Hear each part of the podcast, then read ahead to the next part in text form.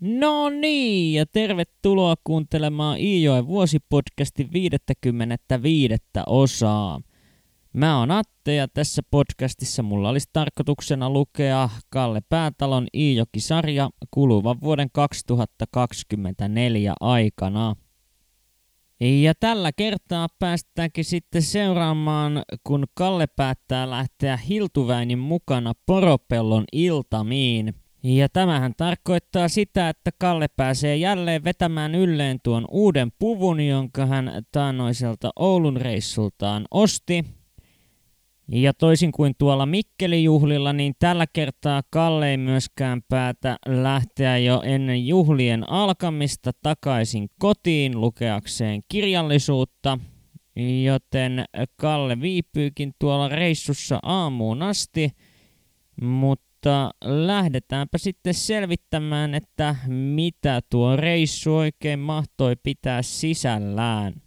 Vaikka Kalle onkin jo miltei täysi-ikäinen, niin siitä huolimatta hän ei edelleenkään ole tohtinut opetella tanssin jaloa taitoa – Täten Kallea kiinnostaakin tanssimista enemmän gramofonilta juhlakansan viihdykkeeksi tuutattavat levyt, joita hän kuuntelee ilomielin tanssimattakin. Ja toki myös jonkinlaiset saattihommat saattavat Kallea hieman kiinnostaa, vaikka hän ei tanssitaidoillaan kykenekään tyttöjä hurmaamaan.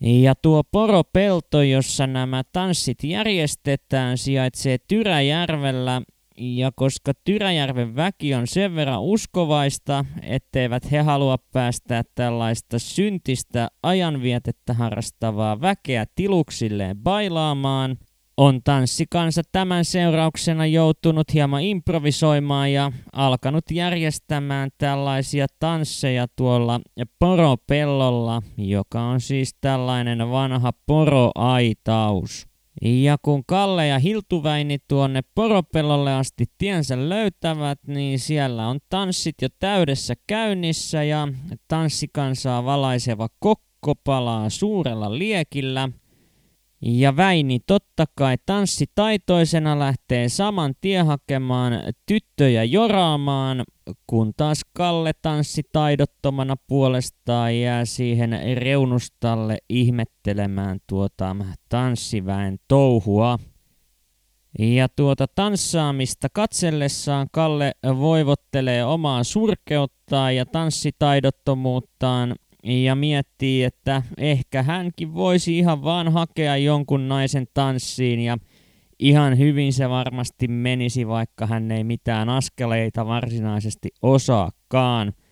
Mutta ujona ihmisenä Kalle ei tietenkään uskalla tuoda näitä ajatuksiaan käytännön tasolle, ja täten hän tyytyykin vain katselemaan muiden tanssaamista ja nauttimaan gramofonin soitosta.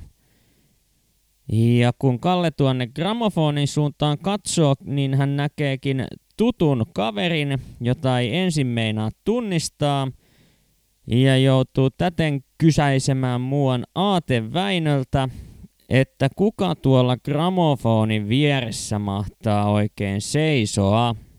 Ja Väinöhän toteaa tuon tyypin olevan Tikkasen Ville, ja kun Kalle tämän nimen kuulee, niin palaset loksahtelevat hänen mielessään paikoilleen ja hän muistaa saman tien, että mistä yhteydestä hän nämä kasvot oikein tuntee.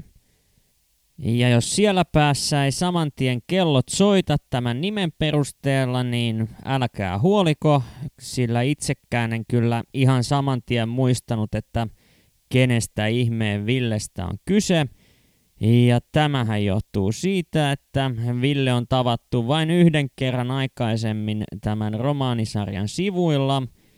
Ja tämä tapahtui romaanissa Kunnan jauhot.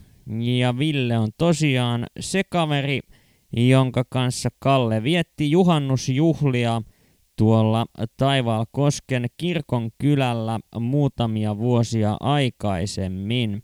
Ja jos noiden tapahtumien kertaaminen kiinnostaa, niin suosittelen joko kuuntelemaan tämän podcast-sarjan jakson numero 34, tai vaihtoehtoisesti avaamaan Kalle Päätalon romaanin Kunnan jauhot sivulta 438, jolloin Kalle tapasi Villen ensimmäisen kerran. Ja aivan kuten tuolloin aikoinaan juhannusjuhlilla, niin tälläkin kertaa Ville vaikuttaa olevan erittäin kiinnostunut tuosta musiikista, jota näissä juhlissa soitetaan. Ja täten Kalle paineleekin jututtamaan Villeä tuonne gramofonin vierustalle ja saman tien kun Ville hoksaa, että kuka hänen edessään seisoo, niin pojat antautuvatkin oikein kunnon juttutuokioon, joka on niin intensiivinen, ettei siitä meinaa tulla loppua millään.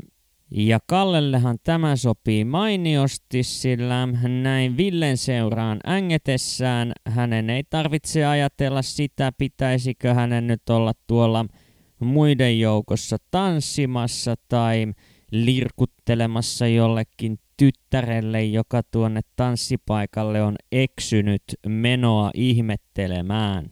Ja meininki paranee vielä entisestään, kun Kalle ja Ville saavat tehtäväkseen tuo musiikin soittamisen grammarista vastuussa olevan ylipirtein mannen ilmoittaessa, että hänkin haluaa hieman tanssia, joten ottakaapa pojat vetovastuu tästä musiikkilootasta – ja näin pojat tekevät ja pääsevät valikoimaan itselleen mieluisia levyjä tanssikansan viihdykkeeksi, vaan sitten käykin ilmi, että levyjen seassa on yksi sellainen äänite, joka on tällä hetkellä kiellettyjen levyjen listalla. Ja tämä levy on nimeltään Alla venäläisen kuun. Esittäjä, romaanikirjailija Päätalo ei tässä yhteydessä ilmoita, mutta hän sen sijaan siteeraa pienen pätkän noita laulun sanoituksia. Ja tuossa kun hieman kaivelin ja tein taustatyötä, kun minua nämä tällaiset musiikkihommat aina ovat kiinnostaneet, niin jouduin toteamaan, että en kyllä tuota versiota, jota siellä Poropellolla on kuunneltu onnistunut löytämään, sillä kaikki nuo 1920-luvun loppupuolella tehdyt äänitteet pitivät sisällään laulusta sellaisen version, jonka sanoitukset eivät sisällä tätä päätalon siteeraamaa pätkää, joka kuuluu seuraavalla tavoin, eli Unhoitan muun vain yhtä kaipaan, kun alla venäläisen kuun kerran vielä kohdataan. Ja tämä versio tekstistä löytyy esimerkiksi Metrotyttöjen tekemältä äänitteeltä, joka on julkaistu tuossa 1950-luvun loppupuolella. Ja samoin sanoin laulua on versioinut myös Olavi Virta, ja täten mä vähän luulenkin, että päätalo ei yksinkertaisesti ole muistanut noita sanoja, jotka tuolloin aikoinaan poropellolla kuuli ja täten on sitten siteerannut sitä versiota, joka hänelle on ollut tuttu aikuisiältä. Sen verran epäselvä tämän kappaleen suomennoste historia kuitenkin on, että Jätän avonaiseksi toki myös sen mahdollisuuden, että en yksinkertaisesti onnistunut löytämään sitä oikeaa äänitettä, jota poropellolla tuolloin Kallen nuoruudessa kuunneltiin. Mutta yhtä kaikki tämä äänite oli tuolloin kiellettyjen levyjen listalla, johtuen totta kai tästä Venäjämyönteisestä sanoituksesta, jossa Venäjä esitetään kauniissa sävyssä ja täten suojeluskuntaporukka olikin päättänyt, että näillä selkosilla ei tämmöisiä lauluja kuunnella, jossa Venäjää kehutaan ja langettanut kiellon tämän levyn soittamiselle. Sen verran suosittu toi levy kuitenkin on, että kansa sen totta kai haluaisi kuulla kielosta huolimatta ja lopulta sitten lupaa aletaan kyselemään tuolta Ylipirtin Mannelta, joka levyn omistaa. Ja Manne suojeluskunta taustastaan huolimatta ilmoittaa, että kyllähän me nyt alla venäläisen kuun voidaan ainakin kerran kuunnella, koska ei kai nyt tuollainen yksi laulu voi sentään niin suurta hallaa tehdä Suomen suojeluskunnalle, etteikö sitä voisi tällaisissa iltamissa soittaa. Ja näin kajahtaa sitten alla venäläisen kuun poropellon yössä, ja loppujen lopuksi tuota levyä päädyttiin totta kai soittamaan useampaan kertaan vielä saman illan ja yön aikana, mutta tästä huolimatta annetun selvityksen perusteella venäjämielisyys ei lähtenyt jyrkkään nousuun seurueen keskuudessa tällaisen pahanteon seurauksena. Kaikki hyvä kuitenkin loppuu aikanaan ja niin loppuvat myös nämä Poropellon iltamat, ja täten onkin itse kunkin aika tullut lähteä kotia kohti, joko yksin tai seuralaisen kanssa. Ja näin Hiltu Väinikin, joka koko illan on viettänyt tanssien, tulee kyselemään Kallelta, että josko suunnattaisiin seuraavaksi Jokijärvelle päin ja kotejamme kohti. Ja Kallehan on totta kai ystävälleen lojaali, eikä päästä häntä yksinään kotimatkalle, vaikka kieltämättä Kallen hieman mieli tekisi vielä jäädä Villen kanssa juttusille. Ja etenkin kun Väini vai hetkeä myöhemmin kaksikon lähdettyä pois juhlapaikalta ilmoittaa sittenkin suuntaavansa saatille tansseissa tapaamansa Neidon kanssa, kannustaen Kallea samalla etsimään itselleen seuralaisen oman seuralaisensa ystävien joukosta, joutuu Kalle pohtimaan, että mitäpä tässä nyt sitten tekisi, ja koska vaihtoehtoja ei juurikaan ole, päättää hän yrittää lähestyä näitä tyttöjä, jotka jäävät tien varteen matkaa tekemään, Väinin poistuessa sivummalle oman seuralaisensa kanssa. Kallen lähentymisyritys menee kuitenkin suoraan sanottuna aivan päin helvettiä, sillä tyttöjen joukossa on muuan tyttö, jolla on jo aiemmin ollut tapana kiusata Kallea ja sama meno jatkuu tälläkin kertaa ja hän saa Kallen niin vihaiseksi nimittelyllään ja puhevia matkimisellaan, että Kalle poistuu kiroteen ja melkein itkuun purskahtaen paikalta, sillä hän ei yksinkertaisesti halua tällaista itsensä nimittelyä kuunnella. Kalle painelee sitten lopulta sinne metikön puolelle viettämään itsekseen aikaa ja vähän tasaamaan tuota oloaan, kuunnellen samalla kuinka eri kokoiset seurueet ohittavat hänet tietä pitkin huomaamatta metsässä lymyilevää yksinäistä miestä. Ja kun Kalle lopulta palaa tuonne tielle, niin kappas vaan, kun hän sattuukin miltei saman tien törmäävään Villeen – joka kantaa gramofonia kainalossaan ja on matkalla sitä tuonne Mannen kotitalolle palauttamaan.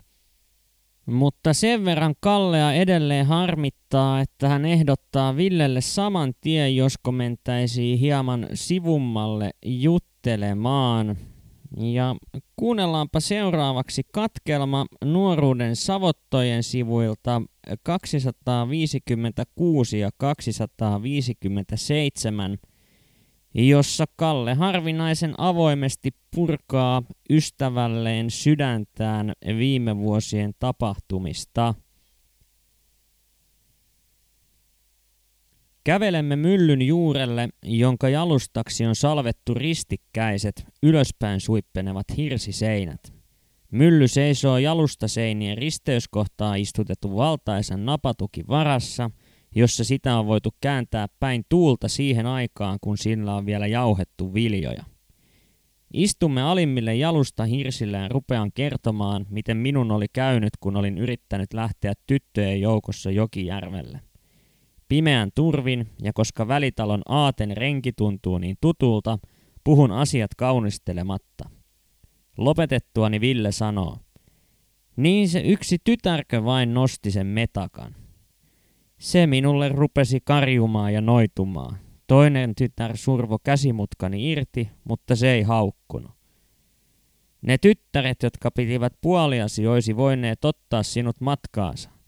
Eli toinen niistä Oisit vain esittänyt rohkeasti ja sanonut, että tuon pirullisen tyttären matkaan en lähde vaikka itkisi. Railakka ja holjaluonteinen mies olisi sen tehnyt, mutta minusta nyssisköstä ei ole semmoseen. Sinä et Ville vissiin tiedä, miksi minusta on tullut näin ujo ja säikkyri ihminen. Silloin juhannusjuhlilla sanot, että isäsi sairastaa hermovikaa. Ja sehän se köyhyys perkele pitää meikäläisten niskaa nyökässä. Onko isäsi yhä sairas? Ei. Meidän elämässä tapahtui semmonen ihme, että isä parani, mutta isän sairausajan seurauksista ei niin vain pääse irti.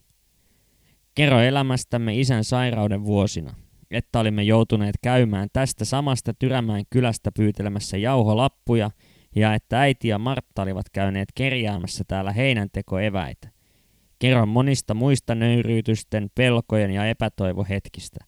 Välillä ääneni pyrkii sortumaan ja minun on jäätävä nieleksimään. Vaikka jo nykyisin olen tavallista parempi mies työhommissa, niin silti pahotan mieleni ja alistu heti, jos joku sanoo töykeästi. Luulen, että jos minua joku löisi, en ottaisi sitä niinkään pahakseni kuin että minulle sanotaan ilkeästi. Mietin hetken, ilkiänkö sanoa, kuinka perin pohjin olin äsken pahoittanut mieleni. En epäröi pitkään. Jos sanon totuuven, niin minulta valu äsken vesi silmistä kuin ruokko lehmällä. Vaikenen. Kyynärvaaret reisillä istunut Ville nostaa selkänsä suoraksi, huokaisee ja minuun katsoen sanoo. Ei välitetä. Jospa mehi vielä tänne maalimaan mahutaan. Siihen tässä täytyy luottaa. Enkä hetkeäkään epäile, ettenkö työnteolla itseäni elättäsi.